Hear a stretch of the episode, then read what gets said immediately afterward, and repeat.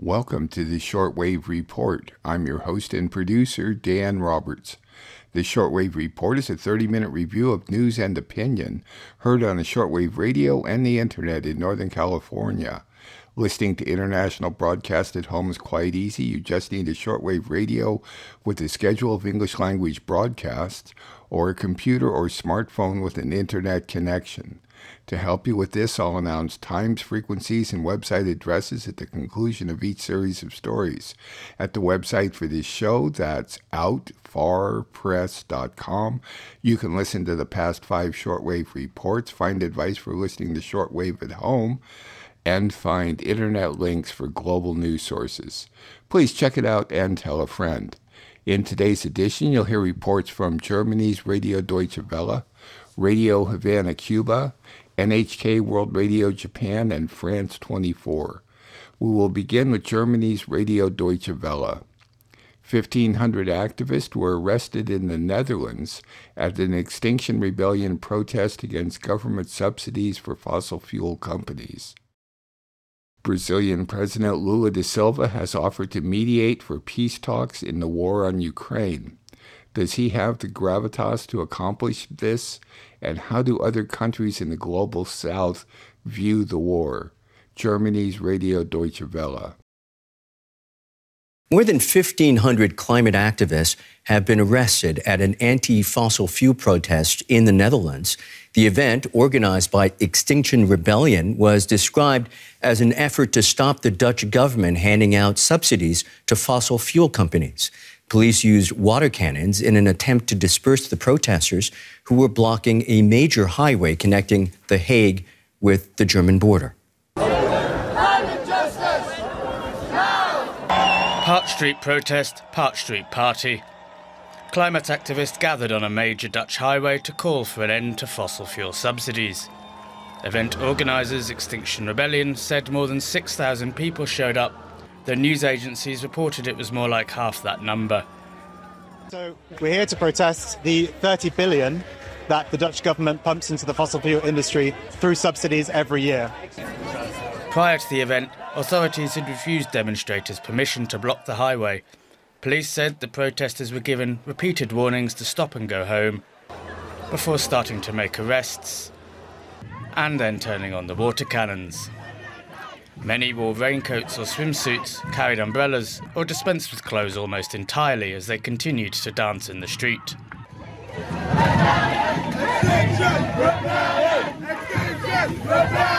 I'm glad it is happening. I'm glad people are taking action. Well, we are taking action, but the government uh, should follow suit, and they don't.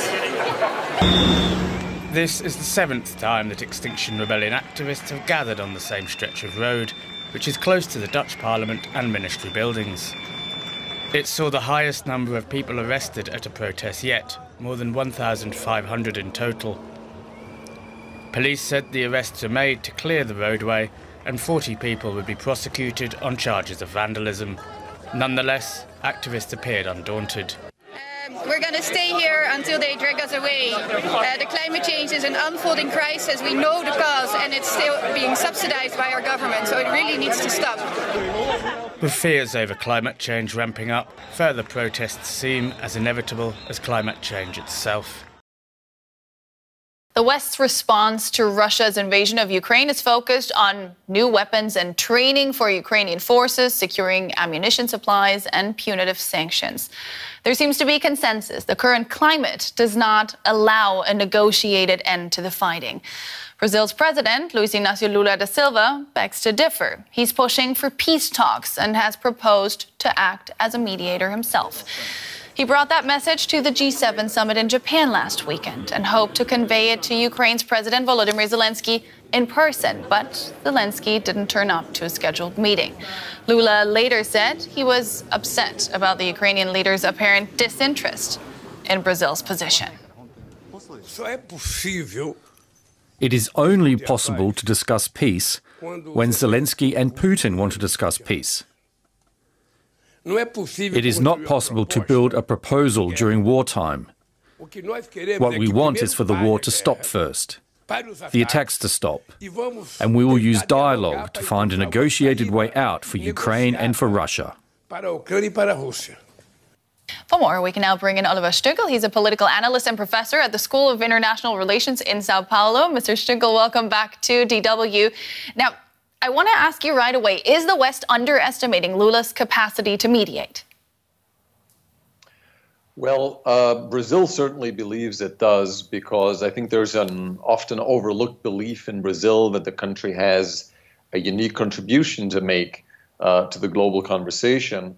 But in general, I would say that due to the at times somewhat controversial comments made by Brazil's president, particularly uh, arguing that uh, Ukraine is as much to blame for the war as Russia, it seems to me that neither Ukraine nor the West would accept Brazil at this stage as a legitimate uh, intermediary. However, I think uh, President Lula has clearly uh, shown that he would like to prioritize this issue.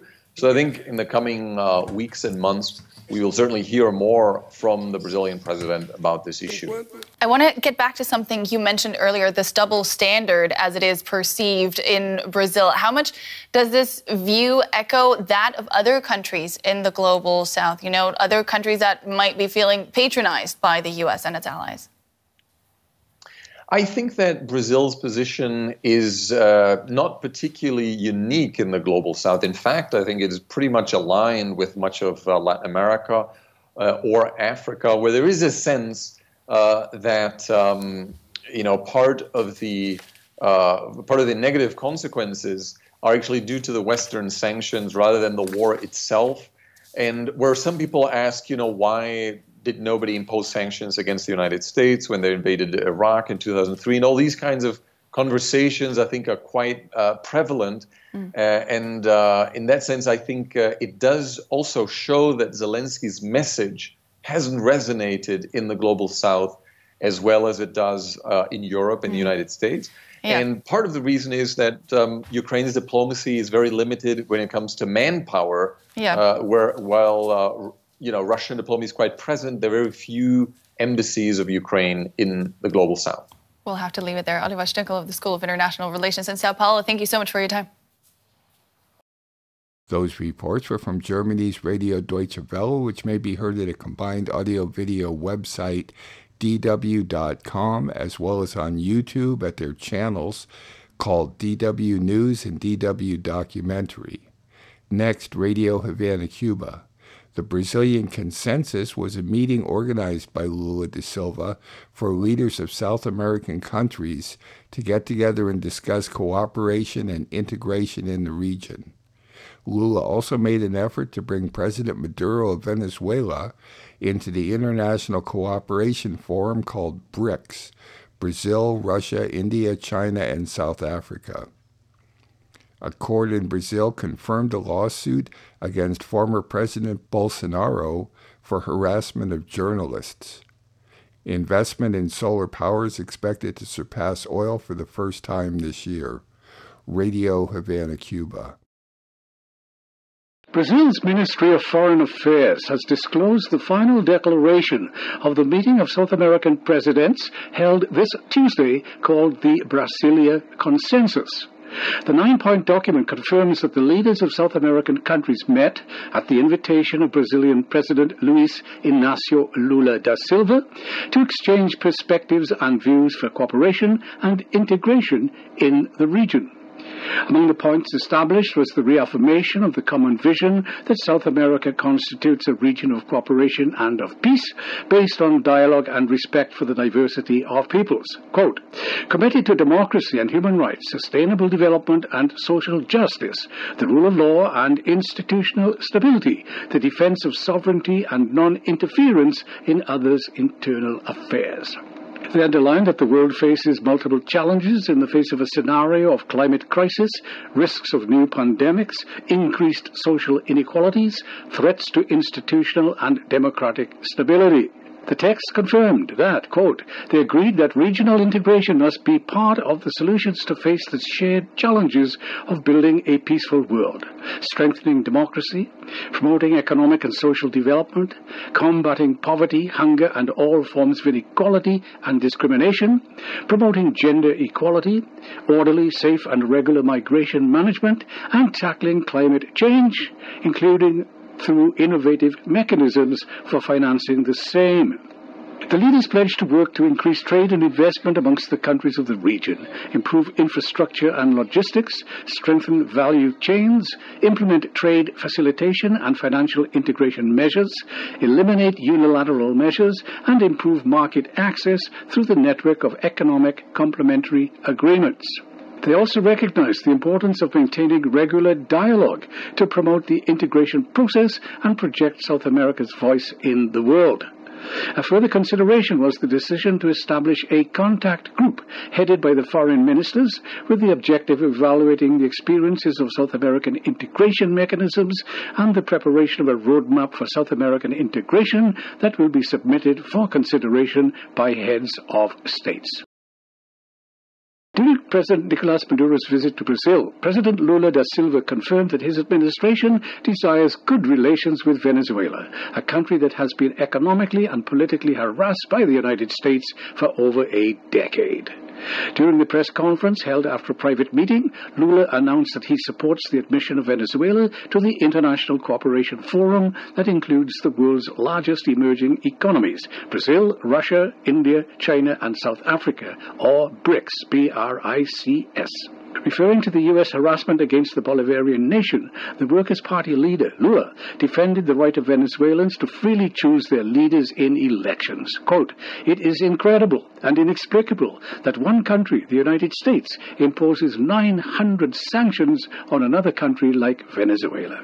The Brazilian president also recalled that he criticized the European and American rulers who recognized the opposition politician Juan Guaido as, quote, president in charge of Venezuela. Lula said that such a recognition was the consequence of a geopolitical narrative deliberately built against the South American country and its legitimate government. Quote, President Maduro returns to Brazil after eight years. I have fought with the United States. For me, it was so absurd that people who defend democracy turn their backs on an elected person with his people. The prejudice against Venezuela is great. Lula told Maduro, quote, Now it is in your hands that Venezuela make its own narrative, being a sovereign country where only its people, through a free vote, decides who should govern. Our adversaries will have to apologize for the havoc they have perpetrated. In Brazil, the Sao Paulo Justice Court has once again confirmed a conviction against former Brazilian President Jair Bolsonaro, who must pay compensation for moral damages to journalists.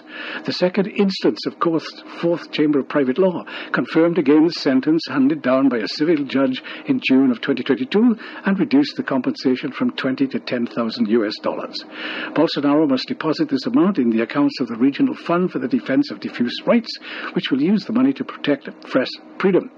Previously, the Sao Paulo Union professional journalists augmented that Bolsonaro committed the crime of moral harassment for his constant attacks on the press.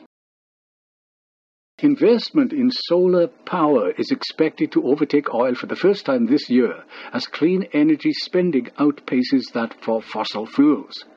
While that is a welcome development, the International Energy Agency, the IEA, warned that investment in fossil fuels is rising when it should be falling fast to achieve net zero emissions by 2050. IEA Executive Director Fatih Birol confirmed in a statement accompanying the release of the agency's latest report on energy investment. Quote, clean energy is moving fast, faster than many people realize. For every dollar invested in fossil fuels, about $1.7 are now going into clean energy. Five years ago, this ratio was one to one. This is clear in the investment trends where clean technology are pulling away from fossil fuels. According to the IEA, annual investment in clean energy is expected to rise by 24% from 2021 to more than $1.7 trillion in 2023. The gain for fossil fuels was 15% over the same period. A combination of factors, in particular high oil and gas prices, and a worry about supplies, has been spending on renewable surge ahead. Birol noted one shining example is investment in solar, which is set to overtake the amount of investment going into oil production for the first time. The IEA expects investment in solar power, essentially photovoltaic panels, to hit $380 billion this year, while investment in oil exploration and extraction should come in at $370 billion. According to David Jones, head of data insights at the energy think tank Ember, quote, this crowns solar as a true energy superpower. The low price of solar power generation will help propel decarbonization efforts as electric car op- adoption gathers pace. But the rebound in oil and gas investment, which is expected to return to 2019 levels this year, puts the industry further away from the IEA's 2050 net zero trajectory. Those reports were from Radio Havana, Cuba. Cuba's website is working well at radiohc.cu, though there are no podcasts. On shortwave, Cuba may be heard from noon to 1 p.m. at 15140 and from 6 p.m. to midnight at either 6000, 6060, or 6165 at their website, radiohc.cu. You can stream the English version at noon, Monday through Friday, Pacific Daylight Saving Time. On to NHK Japan. The Japanese government has extended the operational lifespan of nuclear reactors to increase the use of nuclear power. NHK Japan. Japan's Diet has enacted a law that extends the operational lifespan of nuclear reactors. It's the latest step in the country's push to ramp up the use of nuclear power and achieve its goal of a carbon neutral society. The law revises parts of existing legislation governing the power industry and regulating nuclear plants. Nuclear reactors will now be allowed to remain in operation beyond the current 60 year limit. That's because the time they spend undergoing inspections and testing will be excluded from the cap. Reactors that have been in operation for 30 years will now have to be inspected at least once every 10 years. The reactor operators will then draw up management plans based on the inspections, which must be approved by the Nuclear Regulation Authority. Japan's government is turning to nuclear power in an effort to ensure a stable energy supply and achieve its goal of a carbon neutral society by 2050. Nuclear power generation accounted for less than 7% of the country's electric power in fiscal 2021. We need to develop as much renewable energy as possible while utilizing nuclear energy. The law will accelerate our efforts.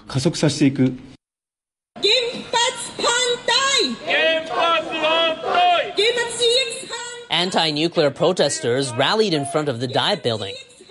Some residents of areas near nuclear plants have also expressed concerns about the new law. Matsunaga Hideatsu had to evacuate his hometown, which hosts the Fukushima Daiichi plant, after the 2011 accident. He was unable to return for eight years.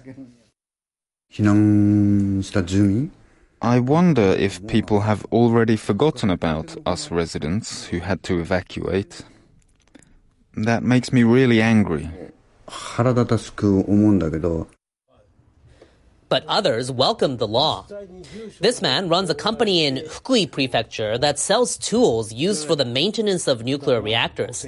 Fukui hosts 15 reactors. It is important for Japan to develop new types of reactors and not just extend the operational lifespan of existing ones as part of a sound energy policy. エネルギー政策は行ってほしいと。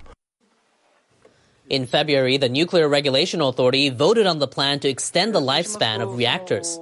Only one of the five commissioners opposed it, allowing the NRA to approve it in an unusual majority vote. It is our responsibility to thoroughly examine, inspect, and confirm the safety of aged nuclear reactors. The new law takes effect in two years.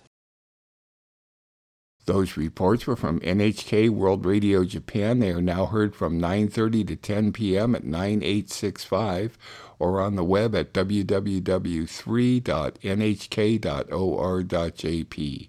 They also podcast at most podcast sites. All the times I announce are for Pacific Daylight Saving Time, so please adjust them to your time zone.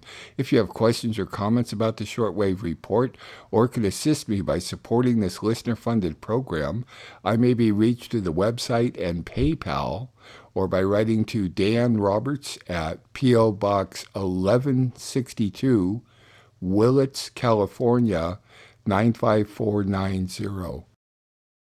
Please help me continue producing this weekly show, which I freely distribute to radio stations and the internet, like a listener in Albion, California did this week. Many, many thanks. We will conclude with France 24, a series of press reviews. First, the Turkish and international press on the re election of President Erdogan. Then, reviews of the meeting in Paris concerning the Global Plastics Treaty. Finally, press reviews on the new forest fires in Nova Scotia and the deteriorating forest in France. France 24. To our press review, President Erdogan won by some 52% because, and this is the view of the Turkish paper Turkiye, he won because Turkey prefers growth and stability, and because, in this paper's view, Turks wanted to, quote, unravel the dirty plans of the West. Now, for the English language uh, Turkish paper Daily Sabah, uh, its editorialist writes that this election marks, quote, the smack of firm people, of their showing how determined they are, quote, not to descend into the internal into internal political uh, turmoil, but to ensure instead uh, that Erdogan continues. And Solange, how is the foreign press covering the re-election of Erdogan? Well, the Frankfurter Allgemeine Zeitung explain, explains that uh, in Germany, which has a large expat Turkish community, that two out of three Turkish voters uh, overseas they voted for Erdogan. That's largely due, the paper says, to many of the immigrants being from uh, the heart of Anatolia, uh, where Erdogan has strong support, but also it says because young Turks have liked and bought into uh, Erdogan's nationalist stances, but beyond this uh, article, there is much disappointment in the foreign papers. The Economist, it laments that uh, this was the best chance in a decade to repair Turkey's democracy. It calls it a loss. For The Guardian, it says that the West is now caught between fear and hope fear that Turkey could take NATO uh, further towards Russia, and hope, now that Erdogan has been re-elected to his final term, that he might, quote, be open to persuasion and base his foreign policy on something other than self preservation, end quote, or, or self preservation catering, it says, to the nationalist electorate. From election news to environmental news, Solange. Today in Paris, the second round of negotiations for the Global Plastics Treaty begins. What's that all about? Yeah, it begins here in Paris today, and all throughout the weekend, uh, the, the press has been covering this. Uh, 175 nations are trying to create a binding uh, treaty to curb plastics. The tr- treaty is hoped to be uh, signed next year. As we see on Liberation's front page of its weekend edition, it's a Saturday, Sunday, Monday edition because it's a holiday today. The war has begun, it says. Libération headlines that, quote, this environmental and health nightmare is upon us. And it adds, though, that in this war, the, uh, the plastics industry and petrol industry is fighting tooth and nail against pushes to curb plastic use by lobbying instead for recycling programs, which leads Libération to ask in its two-page spread if these talks are they a sham. The Hill 2, the American site, it's also publishing an article on this. It says that it has a scathing review in its walk-up to coverage. It's uh, in this opinion piece. It says that the UN environmental uh, program has laid incredibly low ambitions to reduce plastic p- pollutions and in instead has opted for the industry backed uh, recycling solutions that they themselves, the Hill writes, are toxic and exacerbate environmental and health catastrophes. Now, The Guardian uh, explains to us that proof of those catastrophes is already upon us. It says that it's focusing on research that's found that recycled plastic is actually leaching hundreds of toxic chemicals into our food by simply being in contact with them. And if we're not eating it, well, then it is falling on our heads and in the air we breathe. Science Alert tells us of the what is called a uh, plastics forecast. It's a weather forecast uh, that uh, uh looks at the amount of plastic in the air, and it says, and, and is doing so for Paris for the duration of the five days of talks. And the report shows that between 40 and 48 kilos of plastic will blanket the Paris region, uh, the greater Paris region, for every every 24 hours, and that those 48 kilos of plastic, if there's a heavy rain, could be multiplied by 10. So that's some 480 kilos per day. To our press review, and climate change is dominating lots of the headlines today, particularly in light of those terrible wildfires that have, have been ravaging parts of Canada. Our press reviewer, Deepti Laurent, is here with more. Well, Sharon, it's on the front page of the Canadian paper Globe and Mail today here in Nova Scotia, pleading for more help in battling those wildfires that have been ravaging uh, the region, uh, and those wildfires also exacerbated by uh, dry weather conditions. Uh, more than 20,000 hectares of uh, the maritime province have been destroyed. More than 18,000 people are, are, under strict evacuation orders in Halifax, the biggest uh, city in the region. As I said, little respite expected in the coming days. Now, the Toronto Star, another paper, uh, has a very interesting article about how these kind of wildfires can become so destructive that they can actually essentially create their own weather phenomenons. Uh, the risk in in the cases of uh, these fires is that when they, when when they get to a certain size and intensity, um, they they can create what we call fire generated thunderstorms thunderstorms called pyrocumulonimbus, uh, which can uh, in turn these uh, thunderstorms can either create rain and hail, which can help ease the, the ongoing fires, or they can create lightning, which can then uh, set off smaller fires uh, as a consequence. Uh, and one of the fires raging right now seem primed for these uh, conditions to create uh, these fire generated thunderstorms. So it remains to be seen what the effects will be. Meanwhile, here in France, Libération has French forest fires on its front page. It's speaking specifically about the perils of climate change. Deepti. Yeah, that's right. Concretely, Libération is looking at a recent uh, government report which showed that uh, as Libé says, French forests are losing their superpowers. So this French report, this government report, showed that French forests are absorbing twice as less carbon dioxide as a decade ago. You'll note, of course, that the key attributes of forests is their ability to absorb carbon dioxide and pump out oxygen into the atmosphere. Paradoxically, in France, there are more and more forests, but the trees itself are dying trees themselves are, are, dying due to disease, but also droughts, ongoing droughts and heat waves, uh, it, which has resulted in less and less carbon dioxide being um, absorbed in some cases in two parts of France. The report even showed that, car- that the forests are emitting carbon dioxide, which is a, a whole other catastrophic situation to deal with, Sharon. Those reports were from France 24, which may be easily found at their website, france24.com, as well as a YouTube channel called France 24 English and most major podcast sites. One of my goals in producing this show is to encourage people to listen to international broadcast, get a global perspective. You will have to look harder these days because of US and EU prohibitions on media. Every Thursday evening, I post a new shortwave report at the website for this show. That's outfarpress.com. At my website, you can also listen to past shows. Please consider making a safe donation online through PayPal. There's a link at my website along with the podcast link and get advice for listening at home. The shortwave report, which is now in its 27th year of production, remains free to rebroadcast upon notification. For 27 years, the Shortwave Report has been produced and distributed off the electrical grid in Northern California using solar power. While I am recuperating from spinal surgery, I am staying at a house that is connected to the grid. I'm your host and producer, Dan Roberts. Thanks for listening.